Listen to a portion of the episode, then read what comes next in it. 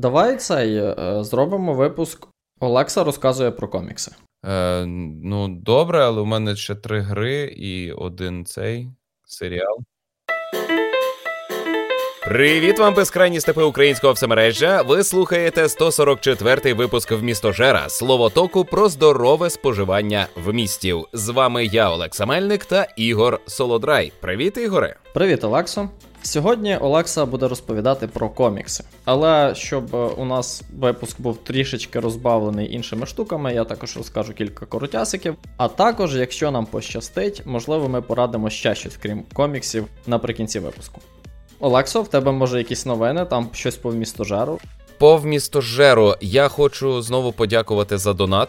Костянтину Сайчуку. Е, я заготував е, фотку, обов'язково опублікую у нас у спільноті у Ютубі чи на сторінці у Фейсбуці, не знаю. Там в коментарі до переказу коштів Костянтин вказав, що на відро курей і на морозиво. Угу. Він на нас дуже образився, бо я запросив російськомовних співрозмовників у шлюбні ігри, так е, вчинив зраду. І я думав, що все на цьому наші взаємини з Костянтином Сайчуком завершилися. Це автор паралельного подкасту Фентезя.ua, співавтор. Угу. Там два автори, чи автор і авториня. Не знаю. Я думаю, коректно. вони не образяться, якщо ти скажеш два автори. Так і що, як ти реабілітувався? Ну просто продовжив робити те, що роблю, і не дав е, йому підстав вважати, що я надалі робитиму російськомовний контент. Просто я не можу лицемірити і. Відгороджуватися від е, людей, яких я особисто знаю, вони російськомовні. Я не бачу загрози в тому, що вони саме російськомовні. Угу так, зараз я ступив на дуже слизьку доріжку, дуже небезпечну так. територію та слизьку доріжку, так. Але я знаю Ростика вже багато років. Я знаю ще кількох людей, які неодноразово показали свою патріотичну позицію, хоч вони в побуті російськомовні. Угу. Ну мені важко, я не знаю, як мені відгороджуватися від них, чи чи що. Якийсь Петрик у шароварах і вишиванці напише в коментарях, що ну раз вони такі патріоти, то могли б і українською записатися. Могли б, могли б, напевно. Окей.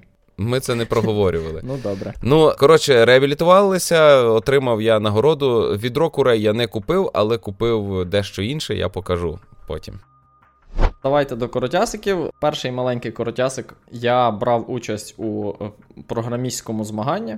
Приблизно рік тому я вже про це розповідав, що є така конференція International Conference on Functional Programming, ICFP, і вони щороку проводять конференцію, і в рамках цієї конференції є змагання з програмування. Ну і цього року я знову взяв в цьому участь, і я був дуже радий, тому що це для мене була можливість посоціалізуватися зі своїми старими колегами, з якими я практично перестав спілкуватися, відколи переїхав. Це одне таке. Ну і загалом мені оцей. Ну, це три дні коли тобі треба інтенсивно працювати над чимось одним. І це дуже прикольно, так тому що в. Якось так змінилося, що тепер у мене така робота, що мені частіше треба працювати над багатьма різними непов'язаними штуками, і немає часу, щоб сконцентруватися. Тому це було дуже прикольно. Не знаю, як це стосується містожара, просто хотів поділитися, що от у мене був такий досвід.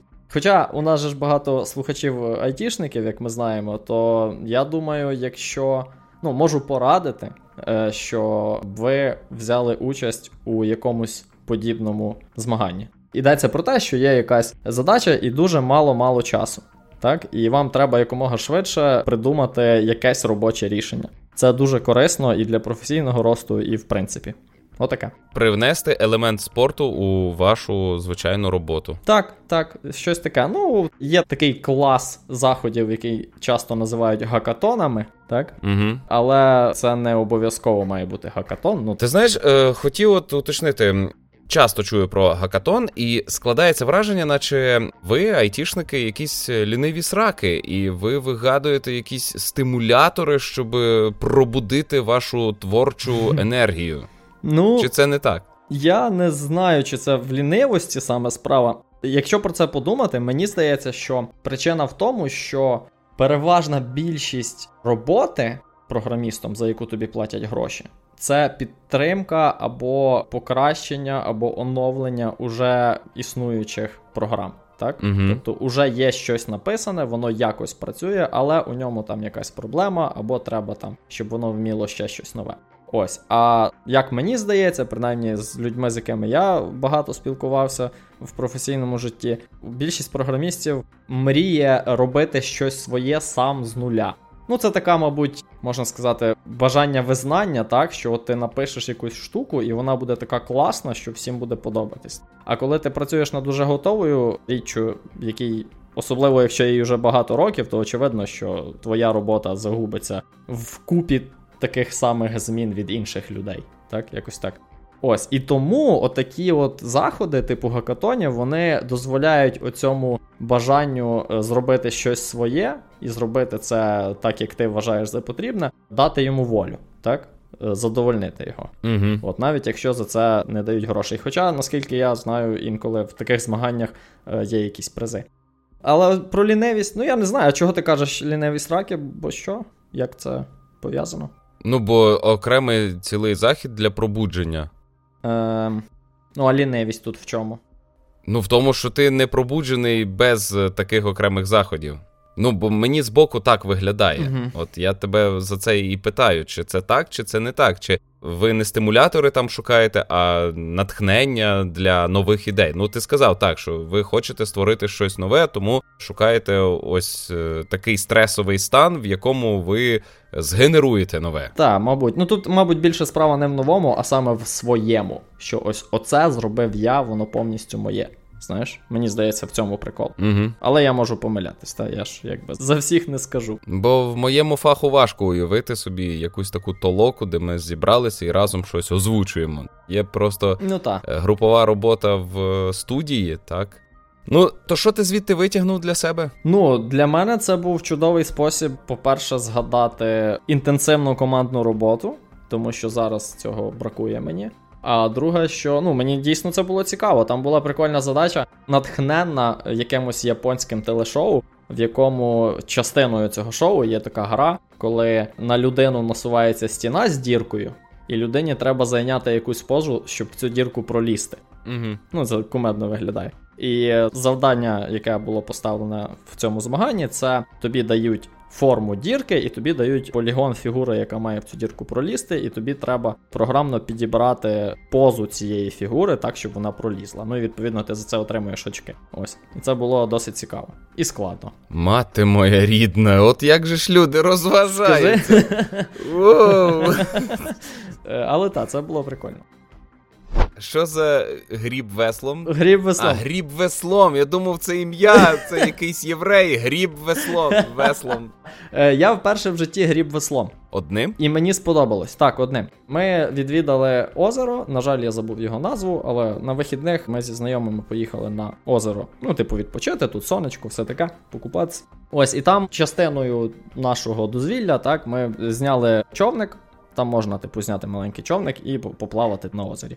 Ось, і е, я просто ніколи раніше не плавав на човнику такому маленькому, щоб треба було гребти веслом. Це байдарка чи що це? Я не знаю, як це правильно називається. Вони Ну, одномісний човник. Є каяки, це вони називають їх каяки. Це от типу одномісні. Ага. А є, ну, типу, як каноe, але це не каноe. Ну просто човен. Там є місце, щоб сидіти, і можна гребти веслом, і все. Угу. І нас ми взяли один на чотирьох. Ми в чотирьох там сиділи. Це було дуже цікаво, тому що. Ну, я фізкультурою не дуже відповідально займаюсь, типу, як прийдеться. Ось. І мені подібні види дозвілля подобаються тим, Спина болить. ні, те, що спина болить, це само собою, то вже на наступний день. А я, я до того, що в тебе якби нема вибору. От ти виплив на середину озера. Ну і якби ти назад не допливеш, якщо не догребеш. Ось, мусиш гребти. Та? Болить спина, не болить спина, це не має значення, гриби. І це прикольно. Мені таке подобається. Коли я опиняюсь в таких обставинах, що в мене нема інших варіантів, я мушу докласти зусиль. А ти бачив е, фільм Гаттака? Е, мабуть, ні. Про що це? Ну, це про Євгеніку, так би мовити. Там людей генетично відбирали і народжувалися тільки довершені люди, і були такі, які вирішували народжувати ну, натурально. Так. І оці натуральні зазвичай мали якісь вади. І це історія про таких людей, які мали вади. І отам один з персонажів, який мав вроджену ваду серця, А, я нач... я здається, бачив цей фільм. пережив свого довершеного брата. Угу. І він казав, що мій брат розраховував сили на повернення. Так, так, так. А я плив, і я просто мав на меті там загинути. Я вклав усі сили, які мав. Ну, якось так я запам'ятав. Я згадав, та я бачив цей фільм. Ну, вони змагались, хто далі допливе, так? Та, та, і він доплив далі. І там прикол був в тому, що ти залишав сили на повернення, а я ні. Та. І я коли буваю у воді, чи в морі, чи та, так часто буваю в морі. У 89-му був у морі, Ого. і у 2018-му був. Ну ну, і що? Так от, я коли буваю у воді і відпливаю від берега чи пірнаю, я теж про це згадую, і все мене муляє. Давай ще чуть-чуть, ще чуть-чуть, ще трішечки. І колись, може, я ризикну і, і не випливу, і не допливу. Але це дуже прикольне відчуття. Це якесь таке приборкання стихії. Ну, коли від твоєї фізичної підготовки залежить твоє виживання. Ну, по-перше, От це. все, що а- ти робив до цього. По-друге, в такій ситуації ти якби відкриваєш в собі сили, що вони в тебе є. Ти може і не знав, що ти міг стільки проплисти, а ти можеш. Бо просто інакше ти не повернешся, ти Ну, не виживеш. Так, а, треба бігом гребти. Так, класно. Ну, взагалі, якщо в когось буде нагода таке на човнику по- погребти, то я рекомендую. Так. У Коломиї є такі атрак- атракції на озері. Я чув популярно на байдарках спускатися десь там по річках. Та є рифтинг, Таке люди роблять. Угу. у Коломиї теж є. У нас тут все є. Ігор будуть в мені комплекси. Я обзаздрився його цим прогулянкам. Ну нічого, я теж собі щось придумаю. Ми Тебе тут... ж там є де гуляти по Коломиї. Де Та гуляй. є, але мені не хочеться, розумієш, бо я не люблю такі активності. Я люблю з е, свічом впасти та й по... Ага. потицяти. Але тепер я мушу конкурувати. Мгм. Буду старатись. Так. Розкажу десь. Я тут закупився пачкою коміксів е, ще на Артвізії, і нарешті сів прочитав. І отримав масу задоволення. Зараз швиденько розповім про все, що я прочитав. Насамперед, є така книжка у голові Шерлока Голмса. Не знаю, скільки всього томів, але оця справа, яка зараз розвивається у книжці, вона розбита на два томи. І це типовий комікс великого формату, альбом. Але про Шерлока Гомса це твір нетиповий. А це новий оригінальний твір у всесвіті Шерлока Холмса. Так, новий, новий. Це не адаптація якогось оповідання, це нова справа, але це класичний Шерлок Голмс, той, що живе з доктором Вотсоном, з Джоном Вотсоном, На Бейкер Стрит. та на Пекарській вулиці, чи Пекарській. Я не знаю, як правильно. Пекар, але вулиця Пекарська. Окей. Ну добре, неважливо. Значить, живе він на Бейкер Стріт, у них там е, місіс Гадсон, старенька бабуся. Тобто ніяких там збочень, фантазій, відхилень, осучаснень. Просто класичний Шерлок Голмс, наркоман, мізантроп, просто мудак і талановитий детектив. Але від інших творів про Шерлока Голмса ця книжка відрізняється акцентом на процесі мислення. Вона називається У голові Шерлока Голмса. І як це відображено? Ну просто воно візуалізовано. Намальовано розріз голови Шерлока Голмса, і намальований ліричний персонаж Шерлока Голмса, який лазить по горищу. Якщо ти читав Шерлока Голмса, то ти маєш пам'ятати його. Так, так. Версію візуалізації його ж мисленнєвого процесу, що він тримає в уяві горище, на якому він сортує знання і викидає непотрібні, забуває. Так, я пам'ятаю, і здається, в серіалі Шерлок це навіть показали візуально. Про горище не знаю, але в серіалі Шерлок з Бенедиктом Камбербетчем є багато візуалізації, але я більше ап- аплодую твоїй здатності вимовити це ім'я з першого разу без помилки. Молодець. Бенедикт Камбербеч. ага, ти теж не без того. А ти знаєш, знаєш жартик, як ну на Reddit таке було? Люди пишуть в коментарях варіанти цього імені неправильні. Угу. Я чув, але я не розумію цього гумору. Вибачте, я застарий для цього гівна. І найкрутіше, що я чув, це Battlefield Counter-Strike.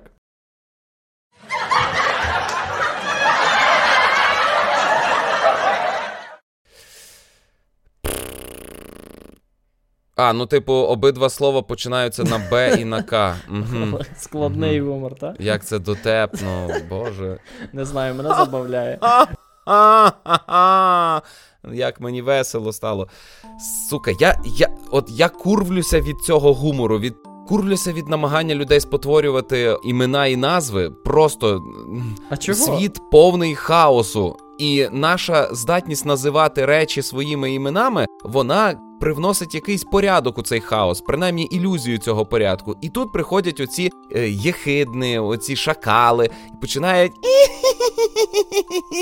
і, і спотворювати все довкола. Так чекай, Олексо, але ж вони не ну як, е, так, частина жарту це спеціально спотворити, але ж це висміювання якраз того, що люди не можуть часто правильно вимовляти ім'я, хіба ні? Ні, це не висміювання. Цей Ні. жарт виник якраз тому, що дуже часто люди неправильно його вимовляють. Через цей прийом вони з себе знімають відповідальність за намагання опанувати імена. Мовляв, а нащо? От сама наша культура передбачає, що і так ніхто правильно не вимовляє, і я не буду старатися. Ні, зусилля треба докладати. Ну, я не згоден. Я не згоден. Ні. Ну, типу, цей жарт це не значить, що ти знімаєш себе відповідальність. Це жарт, Олексо. В чому суть жартів? Вибач, але мене, мене при моїй, добре, недовершеній, але близькій до довершеної дикції не чують, коли я називаюся. Я кажу, мене звуть Олекса Мельник. А люди чують Олег Савельник. Олег Савельник вони чують на заході України, не росіяни. Вони чують Олесь, вони чують Олександр, вони чують, що, що я жінка. Ну. Вони по телефону до мене телефонують і звертаються до мене як до пані, чуючи мій голос. То хіба це не варте висміювання, цей феномен? Це це. Ні, це не варте висміювання. Тобто, ну, я не розумію. Ну тобто, коли я представляюся якомусь кацапу, кажу, що мене звуть Олекса, а він е, бере і каже: Альоша? Ні, блядь, Олекса. Мене звуть Олекса, і твоєю нелюдською мовою теж мене звуть Олекса. І. і ну, блін. Ну добре. Мене обурює, коли люди спотворюють імена людей. Окей, добре, я зрозумів. Тобі не смішно.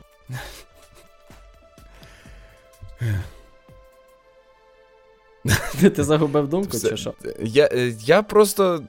Я вибухнув не тими емоціями, які передбачав потратити сьогодні зранку. Ну. Я на це не закладав соціальної енергії. Вибач, Олексо, що я цей вніс трохи хаосу у твій розпорядок. Ти, не, нема за що. Вибач, що я накричав. Вибач, що я накричав. Ні, та це було навіть прикольно. Так от, оця книжка про Шерлока Голмса, вона візуалізує процес мислення, тільки не так, як у серіалі Шерлок, бо там більше візуалізують процес збору інформації. Тут це теж є, але тут показано, як інформація сполучається, ну, частини пазлу, і що з того виходить. Тут є навіть така штука, що в одному епізоді він дізнається одні риси зовнішності розшукуваного, а в іншому епізоді він дізнається інші риси.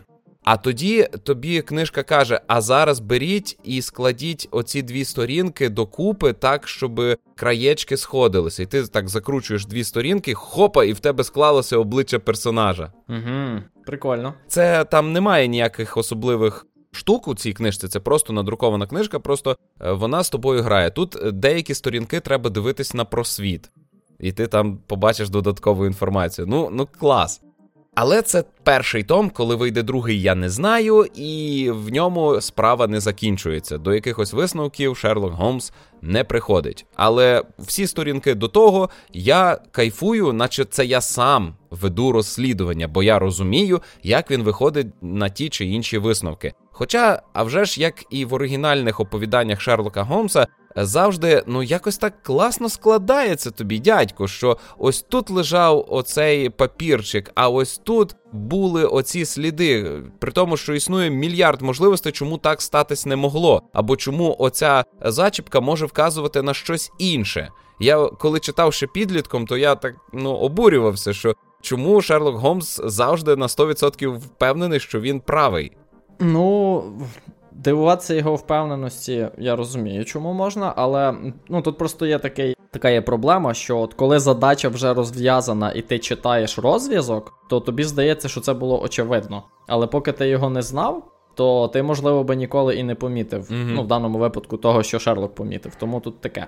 Але його впевненість дійсно дивує. Так, зверніть увагу, це не українська книжка, вона французька, як я зрозумів, але перекладена українською мовою, і там Шерлок Голмс та доктор Вотсон. Так як треба. І це це божественно, це божественно. А другий том уже є? Ні, немає, і це мене курвить. Я Ясно. ненавиджу починати нові серії. Так а на що ти почав? Та бо я думав, що це один том, одна справа. Е. І воно до половини цієї книжки так і виглядало. Потім я зрозумів, що справа набагато масштабніша, і о, курва, він не встигне. Так, ще дві сторінки лишились. Ну, а може раптом на останній сторінці. Ні, ще два кадрики лишив. Ну, може, на останньому кадрику він скаже, хто Ні. він з. Ні, не сталося. Далі я прочитав повноцінний роман, український коміксовий роман, великий. Все це триватиме далі. Мало того, це ще й жіноча книжка, автобіографічна, такої пані, як Анна Санден, про яку я нічого не чув до виходу цієї книжки. Що ти маєш на увазі, що жіноча написана жінкою, чи що? Написана жінкою про жіночі проблеми. Е, Звучить як нудна фігня, і я не збирався читати, але цей, ну це і коміксом не назвеш. Я навіть не знаю, що це. Ну, ну воно ближче до комікса. Е, Книжка з картинками? Книжка з картинками, але тут картинок так багато, що це вже майже комікс, а тексту не так багато. Ну, важко. Важко пояснити, що це. Це щось абсолютно нове для мене було. І по описах е, того, про що ця книжка, жінка скаржиться на свою важку жіночу долю. Так. Ме. Але намалювала цю книжку Віра Кордоба. Це сестра Богдана Кордоби, який є засновником видавництва UA Comics. Власне, це видавництво і видало цю книжку. Мгм. І е, можна сказати: о, так, дядько по блату пропхав сестричку, дав їй можливості підзаробити. Але це не той випадок. Це дійсно талановитий малюнок і талановита книжка. По-перше, я читав і ревів. Ну, це не складно мене до сліз довести. Я дуже чутлива людина, але е, Так, я, помітно. я... мені було дискомфортно, тому що тут вже доросла жінка, трохи старша за нас із дружиною, але жінка приблизно нашого покоління, вона згадує про те, що тато кинув її в 4 роки. Ого. Про те, що вона старалася заслужити його увагу. І я там побачив себе. Ну, я дитину свою не кидав, але я там запрацьовуюся, я дитині кажу не зараз. Дитина малює по стінах, намагається привернути мою увагу. А вона зараз в селі, моя дитина. Я дзвоню, доню, їдь додому, я хочу з тобою гратися, давай сюди, бо я поганий тато. З цього погляду книжка є класним медіатором. В ній розповідається біографія цієї е, жінки, відколи вона себе пам'ятає, і до наших днів. Вона народилася у Києві, в Україні за Радянського Союзу, прожила там на кілька років більше, ніж я, і бачу, що її це травмувало набагато сильніше, ніж мене. Мене, по-моєму, Радянський Союз не встиг ніяк зачепити, бо там з 86 по 91 я навіть небагато пам'ятаю, тільки газовану воду з автоматів на вулиці, кульки на параді. І то не певен, чи я пам'ятаю оце власні спогади, чи це я десь підглянув у кіно пізніше. Ну от, а вона прожила на кілька років довше, і там, ну, жахи, просто жахи, морок, пітьма. А хтось пережив 30-ті, 40-ві і досі живий. Мгм. Розумієш? Так. І в них в голові важко уявити, як, як, що там у них відбувається. Досі живі свідки голодомору. Але історія не про Радянський Союз, а про жінку, яка жила спочатку в Радянському Союзі, потім вона емігрувала. А, вона ще й єврейка. Угу. Вона ще й єврейка. Це все ускладнює. Це все ускладнює, тому що антисемітизм усюди, плюс ти жінка, плюс жінка в Радянському Союзі. Ну так, ну і все, що тут ще ускладнювати? Тобто, тебе зневажають, бо ти жінка, е, чоловіки, тебе зневажають чоловіки, бо ти жінка е, в статевому сенсі. Ну, ну капець. Ну це якось дуже песимістично, чи це в такому ключі і написано. Дуже, дуже. Ну, воно таке, от вона все життя шукала щастя, шукала способу сподобатися чоловікам, вона заводила стосунки, вона е, втрачала ці стосунки, вона намагалася зрозуміти, чи то вона винна, чи то їй мудили е, траплялися. Угу. Я побачив, що вона наголошує на тому, що вся справа в мудилах, але і вона не без гріха. Ну, тобто, така позиція, знаєш. Ну, дядьки винні. Я розумію, так. Але може, може, це і так, може, дядьки і винні. Просто це інший погляд. Я не знаю, бо я не був по той бік барикад. Це цікаво, от конкретно в цій книжці тобі явно в обличчя кажуть, що ось дивись, дядьки винні. Чи це все-таки відкрито до інтерпретації? Ні, тут відверто, відверто сказано, і мені подобається ця відвертість. Тобто там якби пряме, як сказати, вона античоловічна? Чи як? Ні, вона не античоловічна. Я не думаю, що вона виступає проти чоловіків як статі. Вона проти конкретно оцих дядьків. Окей. А, а конкретно такі дядьки їй траплялися, бо в неї була одна єдина модель поведінки чоловіка з дитинства Так. мудак. Ага. І вона все життя намагалася сподобатися мудакам. Ага, я зрозумів. Окей. А головне, що зрозумів я, і мені нарешті книжка не здається поганою.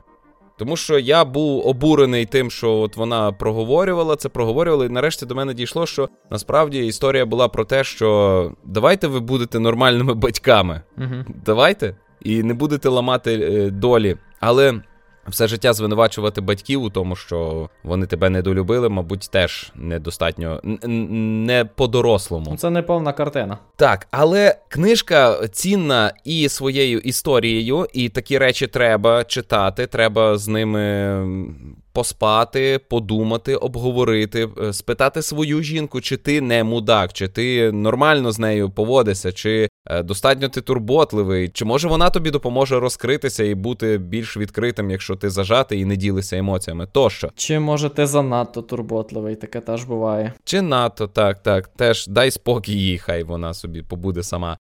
Це потужна штука, але вона посилює ефект сприйняття через малюнок, тому що це не комікс у класичному розумінні, це не просто набір панелей. Кожна сторінка це окремий твір. І ти заходиш, ну, розгортаєш розворот, а там новий світ, новий епізод з життя цієї Анни Санден. І іноді вон, ну не іноді, вона всю книжку стрибає в спогадах, то згадує своє дитинство, то підлітковий вік, то вона вже в наш час, і от отак. Найближче це схоже, напевно, на Боже, бійцівський клуб Чака Палагнюка, насправді. Чи серйозно?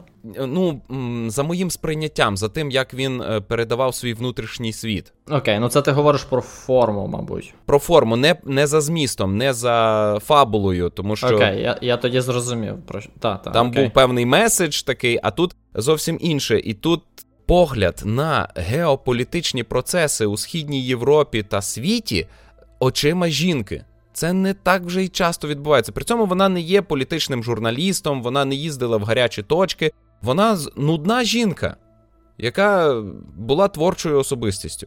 І це все одно дуже цікаво читати. А це трагічна книжка, чи. Ну, ця жінка досі жива. І, ще цілком молода, в неї дитина не- недоросла. Почекай, почекай, це, це на реальній особі зроблений твір. Ну, автобіографічна книжка, я ж казав на початку. Ага. Тобто вона написала книжку про своє життя. Це не худож... Ну, а вже ж тут є якісь художні перебільшення, метафори і все таке. Це цікаво. Це от берете таку книжку і кидаєте її просто в зуби тому виродку, який каже, що комікси для дітей.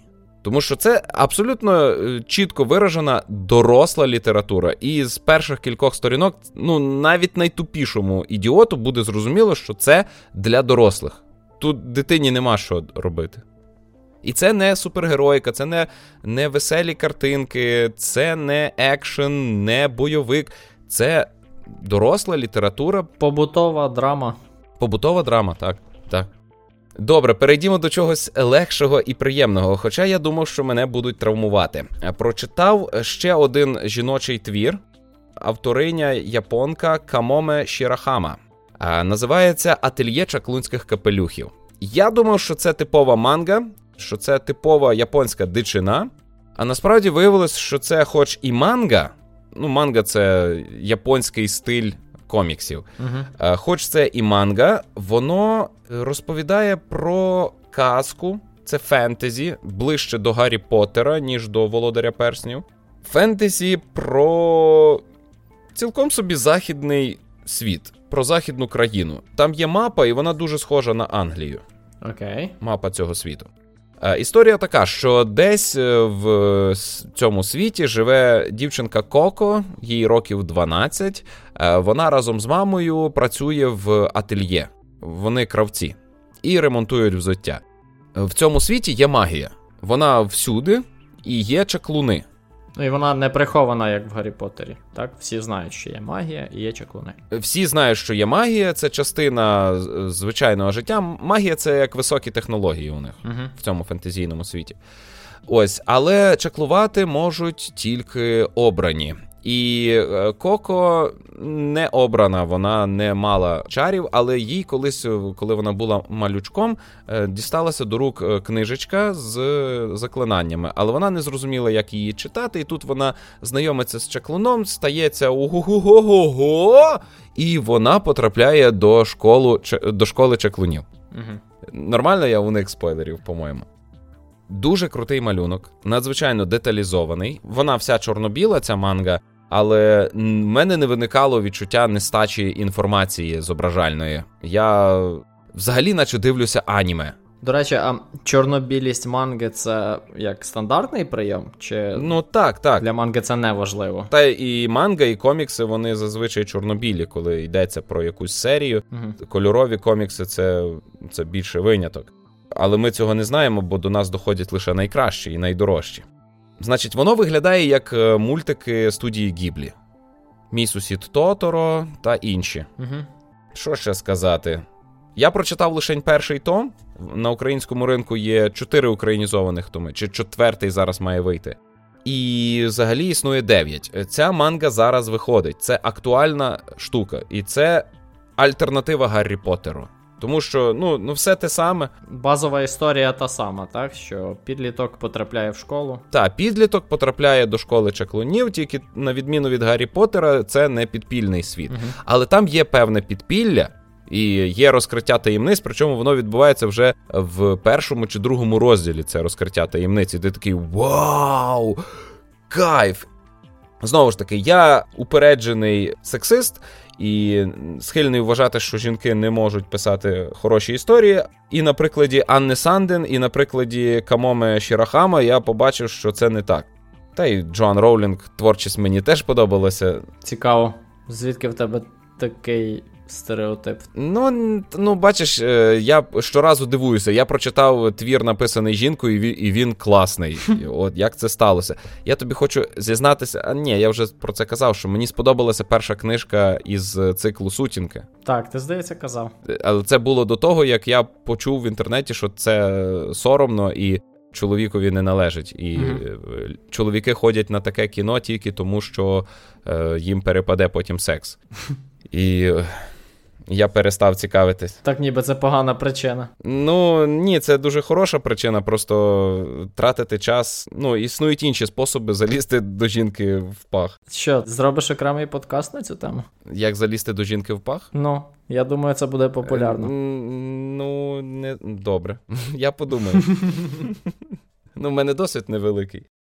Так от, е, про ательє чаклунських капелюхів беремо, читаємо, не встидаємося. Запевняю, тут немає незручних сцен, типових для аніме, ніхто не залазить під спідницю неповнолітнім дівчаткам. Взагалі сексуалізації немає. При цьому світ не виглядає якось ну, позбавлений життя через те, що тут немає теми сексу. Хоча е, тут є дорослі чаклуни, і між ними там певні такі е, діалоги відбуваються. І навіть е, на одній з гравюр була жінка з цицькою. Ось, тобто нормально. Нормально. Цілком по-західному. Хочу вставити маленький коротясик. Був якось. Е, ну, ми були, типу, в торгівельному центрі, там ходили, треба було одяг купити, і зайшли в книгарню ну, в Ванкувері. І, е, значить, походили ми по книгарні, і я там натрапив на розділ манги. Тобто окремо стоїть там ціла шафа манга. І ну я ж якби з мангою не знайомий, я нічого не знаю, тільки чув про цього, як він називається, Берсеркер, так? Угу. От, що рекомендують, ну я якби теж його не читав. Але що мене трохи збентежило, що на цій полиці практично там, ну я не знаю, відсотків 80 книжок на обкладинках е, мали якусь. 18 Мали підліткову, мали дівчинку підлітка в якійсь сексуалізованій позі. І я так розумію, це, мабуть, типово для манги, а може це просто Але частина манги, яка найбільш популярна, тому вона виставлена в книгарні. Але та, я собі нічого не вибрав. Мене бісить, вони ж не в сексуалізованих позах, а дівчинка, яка просто сіла невинно на попу, і ми випадково бачимо її трусики. Ну, Ну, то-то, нащо то-то. це? Нащо? Для чого? Ну, ну, дівчатка бувають і в інших позах. Ну, Бувають. Ну, бачиш, мабуть, ця поза приваблива для людей, для підлітків, можливо. Може, в цьому прикол. ну, Ну таке, але так, я якось не- був готовий ще собі щось купити і прочитати. ну е, дивися, це тема для подкасту, бо є така, такий класичний твір живопису Дівчинка на кулі. Там теж от е, дівчинка-підліток, яка на порозі перетворення на жінку, і ти такий дивишся, вона приваблива сексуально, але це дитина. Ні, ні. Та-та, це страшно. Хотів сказати, що якщо хтось, хто нас слухає, дуже добре знає мангу, точно з Fantasy.ua люди знають мангу. В них здається, випуск є. В них є випуск про мангу. Е, В них вісім випусків. А, в них вісім е, випусків. Є вже. Ні, ну там не тільки про мангу, у них кожен випуск про щось окреме, про якусь одну одиницю Ага. в місту. Ну, я що я би хотів, до речі, якщо ви нас слухаєте, то візьміть це до уваги. Це типу щось таке, як е, манга для чайників. І Та, от я нічого про неї не знаю, і от хочу познайомитися, що робити. дайджест манги, яка доступна у нас. Так. Оскільки в Україну манга зайшла зовсім недавно, і це тільки-тільки почалося абсолютно доступно зробити повний список усього. Угу. Так, було би круто. Ось є ательє чакл. Ні, Ігоре, бери ательє. А, ти не можеш. Я не можу. Ну, я можу замовити, воно там буде їхати довго, але. Бери ательє чаклунських Ну і, і я англійською можу читати. Я думаю, тому- що англійською теж є. І е, в Україні воно вийшло саме як манга. Читати треба справа наліво. Мгм. І це не викликає незручностей. Або просто я вже такий розумний, що я легко можу пристосуватися до цього. Бо тут є на останній сторінці. Ти відкриваєш, ну для західної книжки це перша сторінка, і тут написано: це остання сторінка. Цю книжку треба читати не так. Ага, дякую, що ви мені сказали. Я від, відкриваю зі звороту і починаю е, читати. Ну, там і сторінки треба гортати справа наліво, і самі картинки роздивлятися справа наліво. Мгм. Ну, я думаю, до цього можна швидко адаптуватись, Можна. напевно. Ну і е, на останок ще два саме українських комікси. Е, я прочитав другий том захисника вогню автора Імана Тадайона, типово українське ім'я українського автора, і е, художниці Тані Примич. Е, Це книжка, яка зараз стоїть на заваді створення зоряного крейсера Мазепи, тому що Таня Примич в поті чола домальовує третій том захисника вогню. А коли закінчить, то зможе активно взятися за зоряний крейсер Мазепа. Це мій авторський комікс. Е, Я прочитав другий том. Він продовжує наскрізний сюжет. Це історія про древній орден захисників вогню, які боронять наш світ від е, демонів із потойбіччя. Це книжка написана з яким то Іранським, здається. середньосхідним іранським. Здається, з Ірану він. Ну, я був на презентації першого захисника Мгм. вогню на Комікон Україна, і, по-моєму, він з Ірану. Але, до речі, ти так сказав, український комікс, так автор з Ірану, то хіба можна так казати? Ну. За українські гроші створений в Україні, Ну, і за українські гроші українською художницею Ну, намальований. ну, це частина все ж таки українськ... Ну, ну не знаю, не знаю. Іранський комікс він може вважатися. Хай буде. Не знаю. Хай буде міжнародний. Автор написав книжку, яку заборонили в нього на батьківщині. Він е, Угу. якимось чином потрапив до України і тут знайшов спосіб опублікувати цю книжку у форматі комікса. Так. Комікс йому гарно пасує, бо у Тані Примич дуже класні демони. В неї класний екшен. Мені подобається, як вона працює з ракурсами. Вона зображає то згори, то збоку, то з-під руки якось зазирає. Тобто в неї є відчуття динамічної камери, Угу. так би мовити. І другий том став трохи деталізованіший за попередній. Е, Відчувається, що художниця набила руку, так би мовити. І тут е, класна робота там зі світлом, з кольорами. Світ прикольний. Про сюжет можу сказати, що в е, другому томі, як і в першому, є дві проблеми. І одна глобальна, що скоро буде кінець. Ось і все. Добре. Е, Це про захисника вогню і ще. І ще я прочитав перший випуск характерника. Перед цим я читав нульовий, а прочитав перший. Досі схиляю голову перед е, талантом Дарці Зіроньки. Е, Її малюнок дивовижний, він супер деталізований. Там дуже багато нюансів. Також я захоплююся здатністю Олексія Чорного створювати містифікацію довкола свого твору. Там заховано багато змістів, і я не буду їх розкодовувати, аби е, залишитися обманутим, що там все так дуже продумано, складно. Мені сподобалася історія тим, що вона дуже така е, компактна, лаконічна. Це про перший випуск. Нульовий випуск він був такий експозиційний і розказував більше про влаштування світу, плюс одне невеличке полювання на ворога. А в першому випуску ми маємо самостійну історію. І от сподіваюся, що надалі комікс так і рухатиметься, що оцей характерник він мандрує постапокаліптичним світом, постапокаліптичною Україною в кіберпан... е, кіберпанкових лаштунках. От бачиш, Бенедикт Камбербеч це, це просто, а постапокаліптична Україна в кіберпанкових лаштунках. це вже важче. Коротше, це історія про відьмака українського, тільки він ходить у шароварах, і в нього є роборука.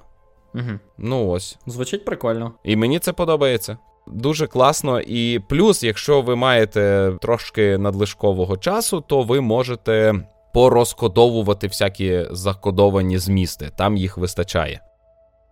Хух, у мене все. Так, добре. Олекса розповів по комікси, і у нас ще є час, тому ми ще порадимо декілька речей. І я пораджу штуку, про яку я напевно вже згадував раніше у в містожерах, але от нещодавно я просто повернувся знову. Е, Гра називається чи Europa Universalis, чи Europe е, Universalis. Я не знаю, як правильно вона читається. Мені здається, що Europa Universalis 4. Це гра від парадоксів, яка є історичним симулятором середньовічної Європи. Я думаю, що то на грецький лад Європа. Європа, Так, так? Може. Європа, так. Окей, може бути. Гра виглядає як е, мапа світу політична. Ти граєш за країну, і що тут цікаво, що ти якби не. Ну, тобто, є правителі, так, і вони міняються, але рішення, які стосуються країни, приймаєш ти як гравець. Ну, тобто, це щось по типу, як в SimCity якихось, так, ти якби приймаєш усі політичні рішення, але ти граєш за країну, а не за конкретних персонажів, які ви- виконують якісь дії, так? Ану, ану, Ігоре, зізнавайся, ти вдався до інцесту задля зміцнення держави і непривнесення чужої крові в правителі? Звісно, звісно, це стандартна тема. Всі так роблять. Так, ну звичайно. Я так і знав.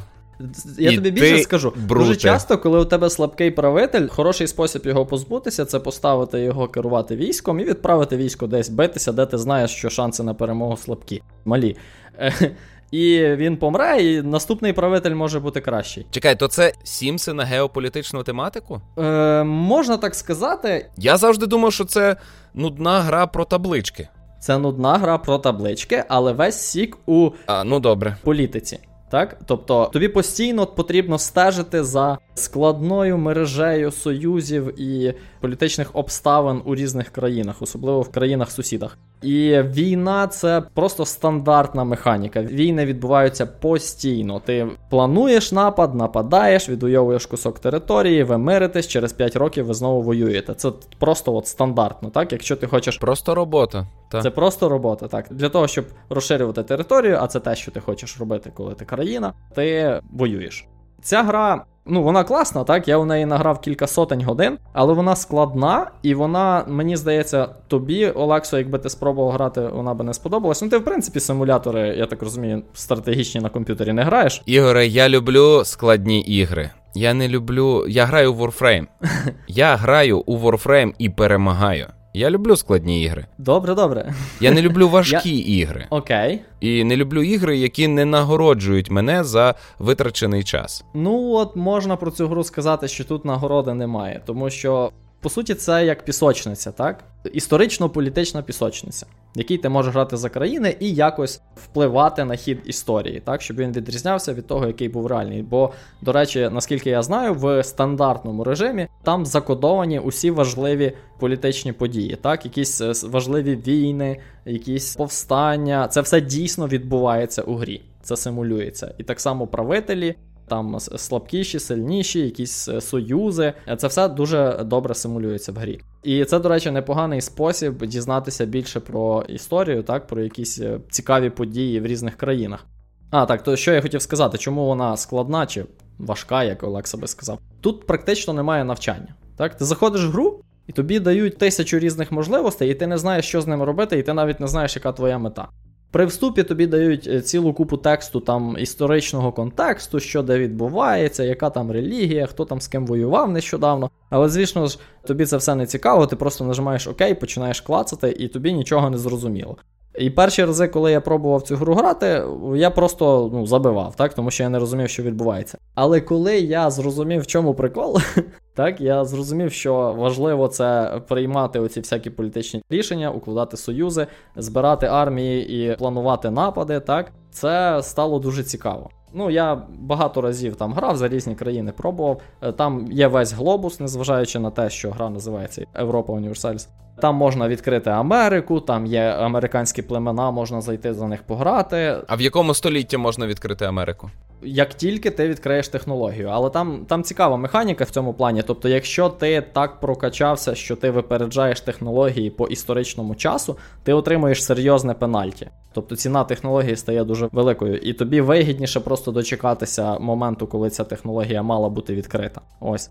Історично гра починається, ну там можна різні епохи вибрати, але стандартний захід починається в 1444 році, і гра закінчується, по-моєму, в 1860 якомусь там. Mm. І ну, ти можеш грати до кінця, можеш. Ігоре, так. Ігоре, знаєш, я ну, не продав, не продав. А я... Але в мене виникло виникло бажання відправити тебе на розвідку в Анно чи Анно. Я чув про цю гру, так. Наприклад, 18800. І розкажи. Що розказати? Про цю гру. Вируши у розвідку і продай мені. Може, вдасться в тебе. Про Анну 1800? Ага. Ні, ну то це мені ж треба пограти. Ну та. Дивись, Олексо, от про про Європу я впевнений, що тобі не сподобається, і ти не захочеш в це грати. Добре, добре, все, не буду. Ну, бо звучить класно і От я я тобі її не продаю. Звучить класно ідея, що ти відправляєш людей, от Сімси в історичному сеттингу. Але таблички ні, ні, ні. Ну, як таблички? Ну так, там є таблички. Тобі треба стежити за економікою, щоб не зайти дуже сильно в банкрутство. Мені дуже сподобалось в одному з недавніх доповнень. Вони додали кнопку, е, ти можеш е, девальвувати валюту. І таким чином ти можеш отримати великий притік грошей, доступних для витрат. А все, що ти отримуєш, це трішечки збільшення корупції. Зовсім трішечки.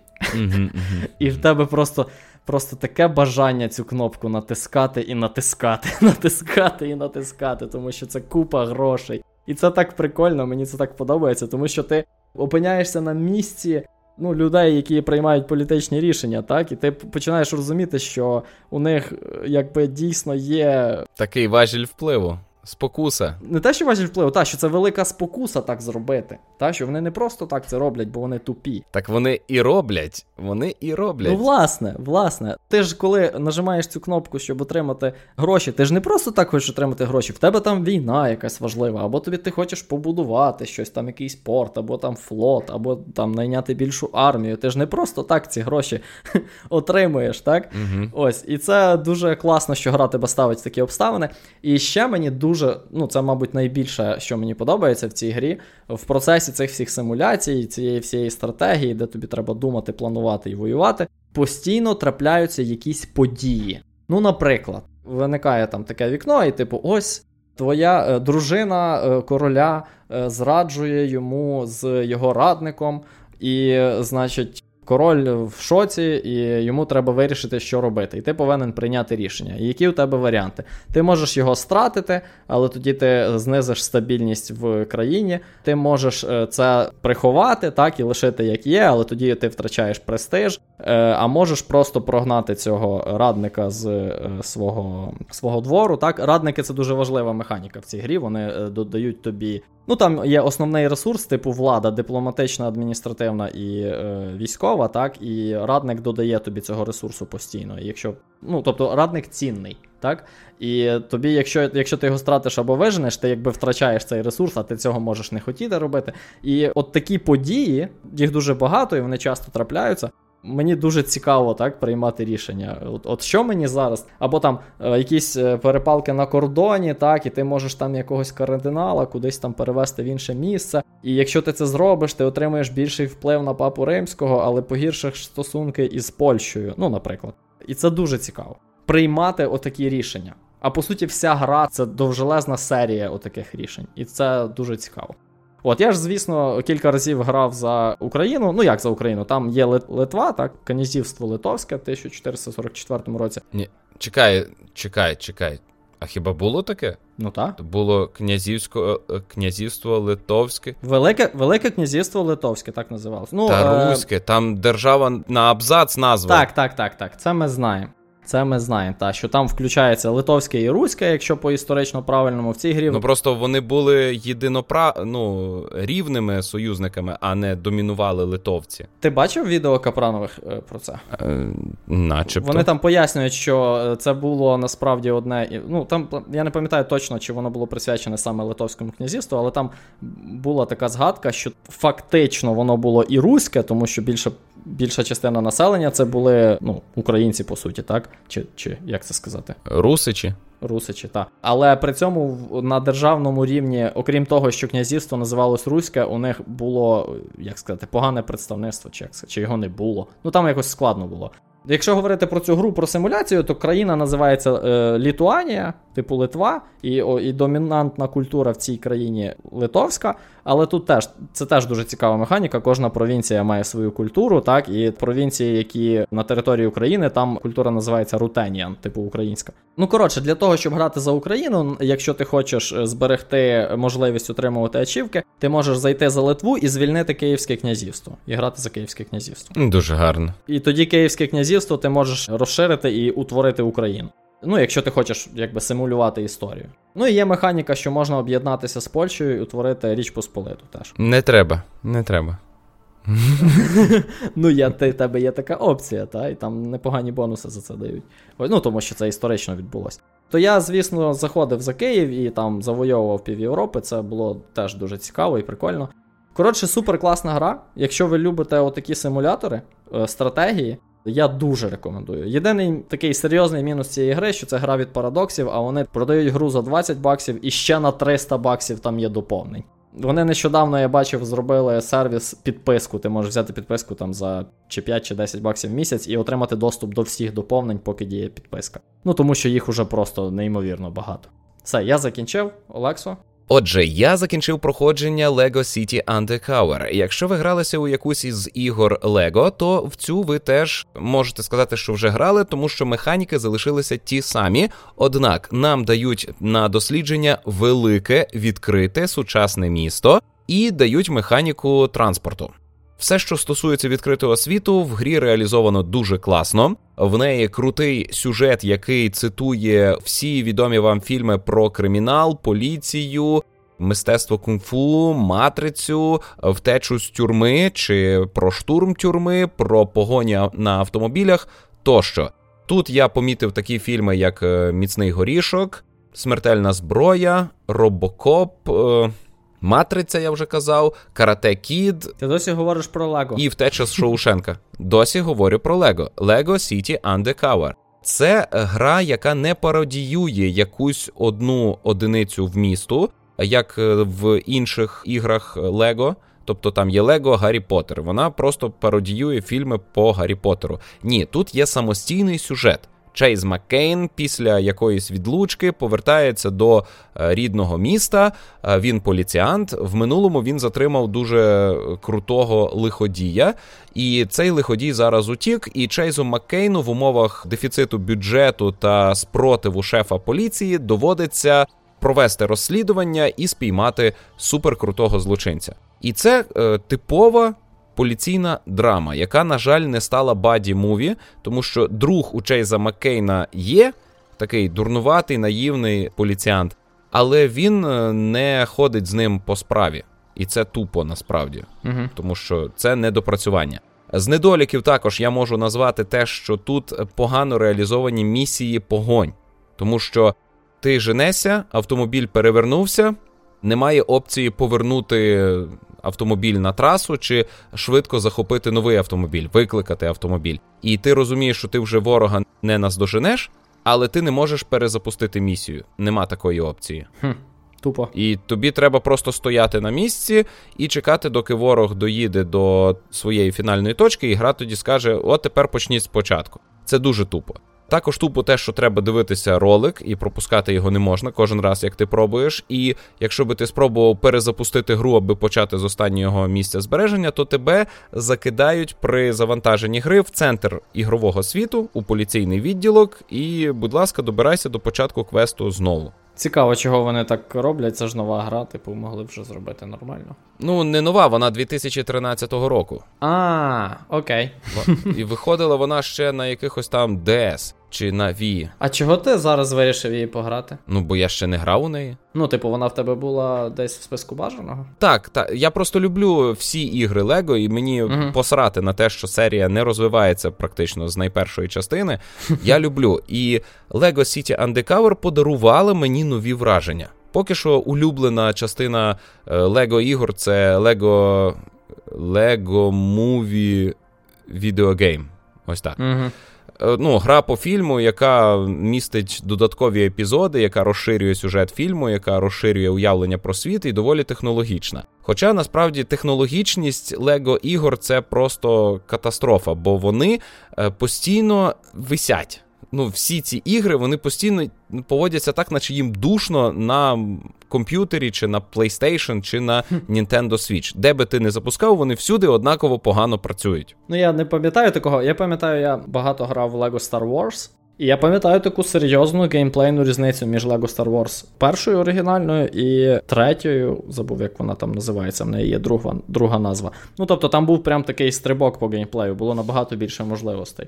Я не знаю, як зараз, я сучасні LEGO ігри не грав, але якщо ти кажеш LEGO Movie Video Game найкраща, то може так і є. Вона ж нова досить, так? Мені в City Undercover дуже сподобалося те, що ти приходиш на локацію, в тебе тут сюжетний епізод. Тобі кажуть, для того, аби відкрити двері, побудуй пам'ятник. Угу. Для цього треба блоки. Блоків у тебе нема. О Боже, починається гринд. Але ні, тобі треба у цій локації розгадати загадки. Кожна з загадок дає частину суми блоків. І якщо ти розгадаєш всі загадки, то в тебе буде трохи навіть з надлишком блоків для просування. Це це чудова форма гринду. Тобі не треба бігати десь в відкритому світі, шукати ці ресурси. Ти тут на місці. І ці загадки це просто подолання смуги перешкод з використанням уже отриманих тобою навичок. Ніколи нічого складного. Ну і це стандартна ж механіка в Лего іграх. Це стандартна механіка Лего ігор. Так, і це все накладається на оцей сюжет із фільмів про копів. Мгм. Е, з недоліків ще скажу, що тут є кооператив на одному екрані, як і в інших іграх. Е, онлайну, а вже ж немає, як і в інших іграх, але тут немає сюжетного обґрунтування кооперативу. Коли ми граємо удвох, то у нас два головні персонажі Чейза Маккейна. І це тупо. Це, це реально тупо. При тому, що в Лего іграх у більшості є нормальне пояснення, що ми ходимо групою. Там завжди група. Ну так, так, і там купа персонажів зазвичай, з яких можна вибирати. І одна з основних механік це колекціонування фігурок Лего чоловічків. І кожна фігурка дає якусь опцію. Угу. Ну, от таке. Я рекомендую пограти в Lego City Undercover, якщо ви просто ще не грали. А так, то рекомендую чекати на Lego Star Wars Skywalker Saga. Якось так, оце найновіша частина буде. Далі я погрався в ММО про дружбу. А є така? Є така. А хіба не кожна ММО про дружбу? Ні, ні, про війну. Всі про війну, ненависть. А, Значить, я зіграв у free-to-play ММО дрочильню з е, мобілок. Я дивлюся зараз у Вікіпедії, воно виходило на Android, iOS і Nintendo Switch. Я, а вже ж граюсь на Nintendo Switch, тому що це найдовершеніша платформа для грання на даний час. Е, ось, ось, ось, ось. Це ММО, яке взяло за основу ідеї гри Journey. Johnny. Journey. Journey. Journey. Journey. Journey. Коротше, була така ексклюзивна іграшка на PlayStation 3, потім на 4, а тепер всюди вона є. А вони взяли ту саму механіку, е, той самий художній стиль, той самий спосіб подання історії світу і зробили ММО. І воно безкоштовне. Тобто, це гра, в якій ти досліджуєш світ, е, запалюєш вогні, трошечки дізнаєшся про те, що тут сталося, е, шукаєш духів, повертаєш духів до храмів. Духи тебе обдаровують, ти рухаєшся далі, відкриваєш нову локацію, знову її досліджуєш і йдеш. При цьому ти періодично наштовхуєшся на аватарів інших гравців. Тут немає голосового спілкування, але ти можеш залишати написи в різних місцях, якісь там привітання, побажання тощо, довільно. Пиши, що хочеш. На це можна поскаржитись, якщо ти якісь образи написав, а можеш отримати лайки. І люди там лайкають. Також є функція взяти когось за руку і провести його по локації, або піддатися і тебе проведуть. Я скористався і тим, і тим, і це таке мімімі, що я тобі передати не можу. Дружина поруч сиділа, то вона пищала від захвату, бо виглядає неймовірно. ММО про дружбу. Тут дуже багато про соціалізацію з незнайомцями. І найбільше це схоже на те, що ти приїхав в інше місто з батьками, коли ти дитина, і пішов погратися в місцеву пісочницю. А там тебе не прогнали. А тебе залучили до гри, хоч вони не знають, хто ти, звідки ти, який ти заможний, що в тебе є, без різниці. Ти ще одна одиниця, яка робить гру цікавішою. І тут це є. Я не знаю, хто там на другому кінці, десь в якомусь куточку світу, які в нього політичні погляди, якої він раси, наскільки він освічений. Ця людина просто тут бігає і шукає духів. І я роблю те саме. І ми можемо одне одному допомогти. А механіки нашкодити нема. Ну, Немає бойової механіки у грі. В теорії будь-яке ММО може так працювати. Е, Ну, типу, яка містить кооперативний елемент, що ти з іншою людиною, незалежно від того, де воно і як, якщо у вас є спільна мета, ви можете е, якби об'єднатися. Але я так розумію, це саме от суть цієї гри, так? Так, так, так. І вона дуже красива. І вона, я запустив, думаю, а, ну класний такий ролик, прирендерений, супер. А то геймплей реально на Nintendo Switch така графіка можлива. Він не полетів в тебе там. Він, він загудів. Він прямо в руках я тримаю, він такий. І я взлітаю. Але, але воно не висить. Воно дуже насичено виглядає. Я здивований, бо там і е, фізика води є. Ти літаєш у хмарах. Ігоре, це треба бачити. Там хмари, які не, ну, не модель, а вони аморфні, вони змінюються як реальні хмари. Вони наче з газу створені, розумієш? Угу. Та, якась симуляція. Ну, я грав в Journey зовсім трохи, і я пам'ятаю атмосферу цієї гри. Якщо в цій ММО така сама атмосфера, то я розумію про що ти. Там є paywall. У цій грі є paywall. В якийсь момент тобі кажуть продовження сюжету за гроші. Але я пограв кілька годин. За ці години я набрався стільки позитивних емоцій, що це зробило мене кращою людиною вже за ці кілька годин. Попереду не знаю скільки годин грання, але я буду грати. Це гра не про сюжет, вона не про проходження, вона про оцей досвід дослідження світу і комунікації з незнайомими людьми. Не бійся спілкуватись з незнайомими людьми. Вони не лиходії. Тут немає можливості їм бути лиходіями. І я, я подивився серіал Сокіл і Зимовий солдат. Я в деяких місцях спав. Вчора ми додивилися останні серії і дійшли до висновку, що можна було викинути чотири перші серії, як такі, що не потрібні. Ну там, типу, як експозиція увесь час. Ти радиш людям дивитися з п'ятої серії? А спробуйте, спробуйте. Якщо ви не дивилися і не збирались дивитися, дайте цьому серіалу шанс, подивившись його з п'ятої серії. Ну тобто, це важливий програмний твір для розуміння того, що відбуватиметься далі у всесвіті Марвел. Це історія становлення нового капітана Америка. Тут історія про месіанство розглядається, про те, що Стів Роджерс створив оцей недосяжний ідеал, і різні герої намагаються відповідати цьому високому стандарту. А у них не дуже виходить. А може вони не дуже хочуть, у них сумніви, а у світі загроза. Є певний конфлікт між соколом і зимовим солдатом, але мені здається, що якщо зимового солдата викинути, то взагалі нічого не зміниться у цьому серіалі. Тут історія про расизм є.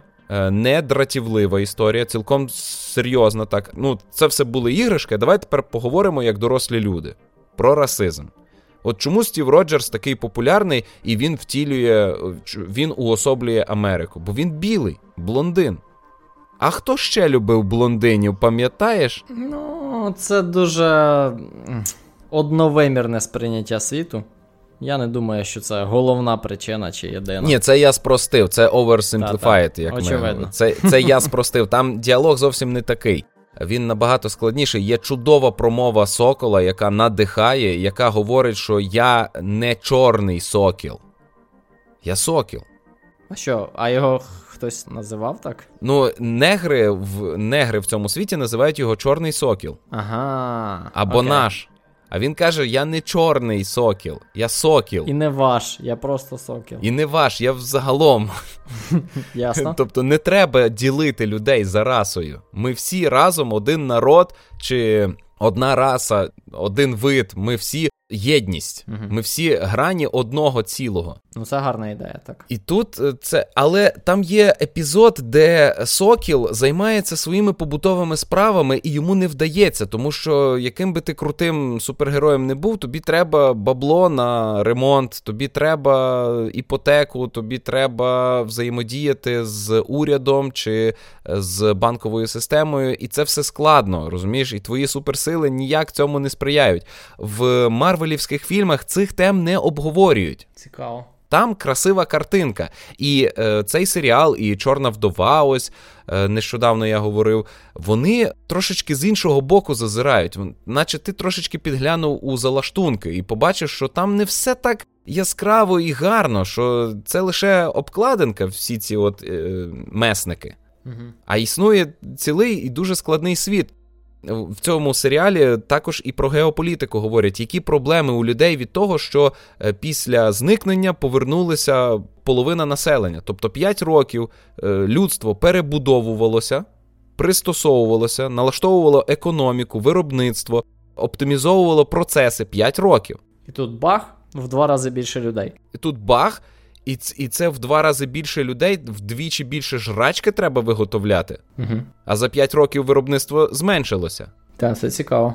Це означає голод, це означає ксенофобію, це означає табори, тому що цих людей не можна в- повернути просто так. Це нам здається, що бах і все, ми можемо інтегрувати людей, яких не було 5 років. Угу. А ти уяви собі, а для тих поверненців нічого ж не змінилось. Ось він був, і ось він зразу з'явився. Для нього час не переривався. Для нього не було е, перерви у 5 років. Він не сидів у тюрмі. Це цікава тема. Для нього нічого не змінилось. І е, ця тема не розвинута, не проговорена. В цьому серіалі спробували, але недостатньо. Я, я би хотів подивитися якийсь нормальний такий серіал саме про політичні проблеми, про табір біженців оцих. Тут це є. І тут є героїня, яка намагається сприяти поверненню біженців, але терористичним способом. Угу. Не, не найдієвіший спосіб, як ми зрозуміли з цього ж серіалу. Очевидно. Ну, я раджу подивитися, але якщо ви дуже-дуже сумніваєтеся, то дивіться четверту, п'яту серію. Там на початку говорять у попередніх серіях, того досить. Ой, не четверту, п'яту, а п'яту, шосту, останні дві. Ну, все. Хух, з контентом впоралися, ну, вийшло багато. Багато. Та нічого, добре. Ну що, лишається подякувати всім слухачам, і особливо треба подякувати нашим патронам, які підтримують в містожар е, гривнею, чи то доларом, правильніше сказати. Дуже вам дякуємо. Ви слухали 144-й випуск в містожара. Словотоку про здорове споживання в місті. З вами були Олекса Мельник та Ігор Солодрай. Ти так впевнено вже закінчуєш. Круто. А що? Нічого, нічого. Ні, я маю на гарно текст е, вимовив. А, так я ж слухаю його Досвід, 100 разів досвід. уже. Так, е, я хочу наголосити, що нам е, підтримка ваша дуже потрібна. Це і надихає, і створює певні нові можливості з поліпшення контенту, зменшує навантаження на нас, так би мовити. А ще це коли ми добряче виростемо у фінансах, то ми зможемо дозволяти собі писати випуски довшими, бо ми наймемо людину, яка монтуватиме. Олексу це явно дуже турбує. Що? Ну, щоб випуски були довші. Ну, бо ми постійно поспішаємо, розумієш? Я слухаю випуски по 4 години, Маєш багато часу. а, а, ми, а ми з тобою. Ні, та я весь час маю. Ну та й от, дякуємо, па-па. Па-па.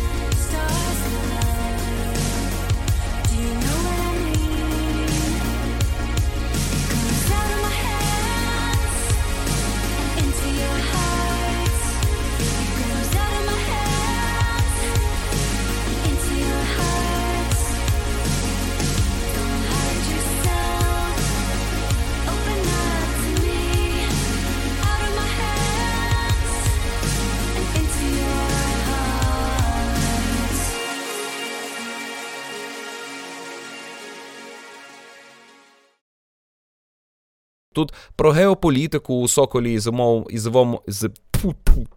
Нащо так складно?